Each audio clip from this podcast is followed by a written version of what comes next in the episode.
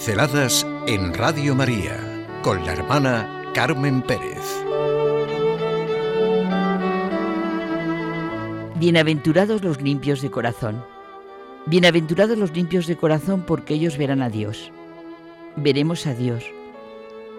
Conoceremos a Dios. Reconoceremos su acción en nuestra vida. Ya nos lo dijo Jesús, que vino para que pudiéramos ver a Dios, con todo lo que significa. Esta es la vida eterna, que te conozcan a ti, el único Dios verdadero. Dios asume en Jesucristo nuestra naturaleza humana y diviniza nuestra naturaleza humana. Nos hace hijos en el Hijo. Él nos da su gracia y así veremos a Dios. Un corazón perfecto, sin herida ni defecto, dice Jacques Philippe, eso no existe entre los hombres. Lo importante es un corazón enteramente decidido por Dios. No podemos tener temor a ninguna bienaventuranza como si fuera algo imposible para nosotros.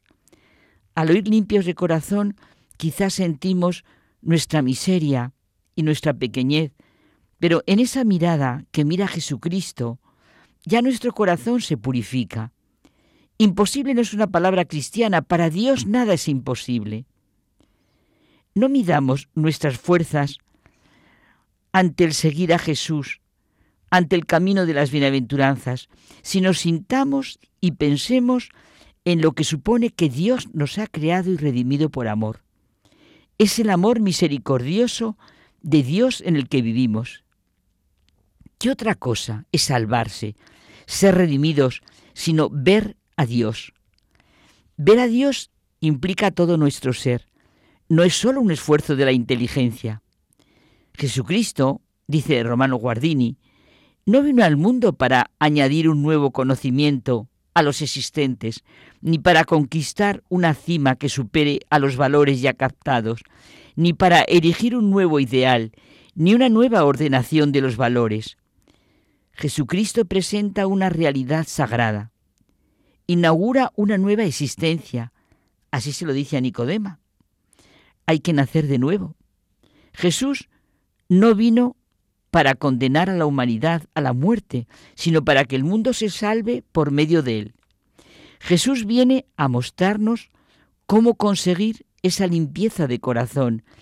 Ya en las anteriores bienaventuranzas se nos pone de manifiesto nuestra pobreza de espíritu, el reconocimiento de nuestra debilidad, el querer un corazón manso y humilde, va haciendo bueno nuestro corazón. Va descubriendo como San Agustín que en el interior del hombre está la verdad, en el interior que mira el actuar de Dios con nosotros, el camino que nos enseña Jesucristo.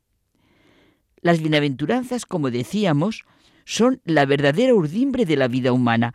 Es como la riqueza de una bella planta vista en todas sus partes. Sabemos que Dios no mira las apariencias, sino el corazón, por eso hablamos del corazón como del centro de la persona. Jesucristo rechaza una pureza ligada a la exterioridad, al legalismo. Nada que entre de fuera puede hacer al hombre impuro, nos dice. Lo que sale de dentro es lo que hace impuro al hombre, porque de dentro del corazón del hombre salen los malos propósitos, las fornicaciones, los robos, los homicidios, adulterios, codicias, injusticias, fraudes, desenfreno, envidia, difamación, orgullo, frivolidad. La bienaventuranza, la felicidad que sale de un corazón puro, es consecuencia de nuestra relación con Dios y con los hermanos. La bienaventuranza de los limpios de corazón sigue a los misericordiosos. Claro, la misericordia de Dios limpia, purifica nuestro corazón. Esta bienaventuranza supone la pureza de corazón. Jesús constantemente nos está diciendo, como acabamos de ver, que lo que mancha al hombre no es lo que viene de fuera, sino lo que sale de dentro. Que donde está nuestro tesoro, allí está nuestro corazón. Ya que es Filip, nos hace mirar al Antiguo Testamento y ahí se ve la noción de corazón puro asociado a la rectitud, a la honradez, a la sinceridad, a la simplicidad y sencillez, a un corazón no disperso, sino unificado en el amor de Dios, orientado realmente y de hecho a Él. El corazón puro y agradecido invoca a Dios en todos los momentos, tanto en los de alegría como en los de sufrimiento. No se puede ser limpio de corazón sin lo que supone en nuestra vida pedir perdón y dar gracias. La noción de pureza es mucho más amplia que la esfera sexual a la que a veces se la reduce. Pero es cierto que la ausencia de pureza de corazón en el ejercicio de la sexualidad entraña consecuencias absolutamente dramáticas para las personas. Destruyen a los jóvenes y a las familias. Se produce la mercantilización de los cuerpos, el hipererotismo de las relaciones entre personas, la desaparición de la menor noción de pudor y castidad en los medios y la pérdida de los puntos de referencia en cuanto al sentido de la sexualidad humana. Esta bienaventuranza es una riqueza enorme para la condición humana. Es todo lo contrario a la negatividad con la que se ve la pureza cristiana. La limpieza de corazón que nos pide Jesucristo es la mayor riqueza del ser humano. Es descubrir el esplendor del cuerpo, su belleza humana y espiritual, y la riqueza a la que estamos llamados, como dice San Juan Pablo II en un libro precioso de Yves Semen que se llama La sexualidad según San Juan Pablo II. En él expone un maravilloso enfoque sobre el plan de Dios, la santidad y la sexualidad humana, el matrimonio, la redención y la resurrección.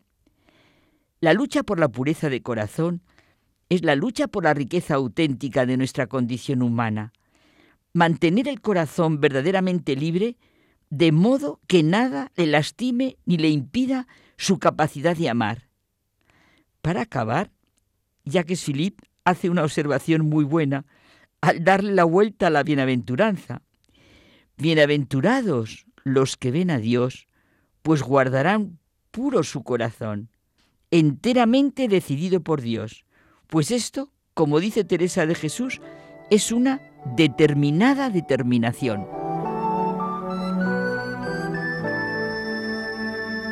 Pinceladas en Radio María con la hermana Carmen Pérez.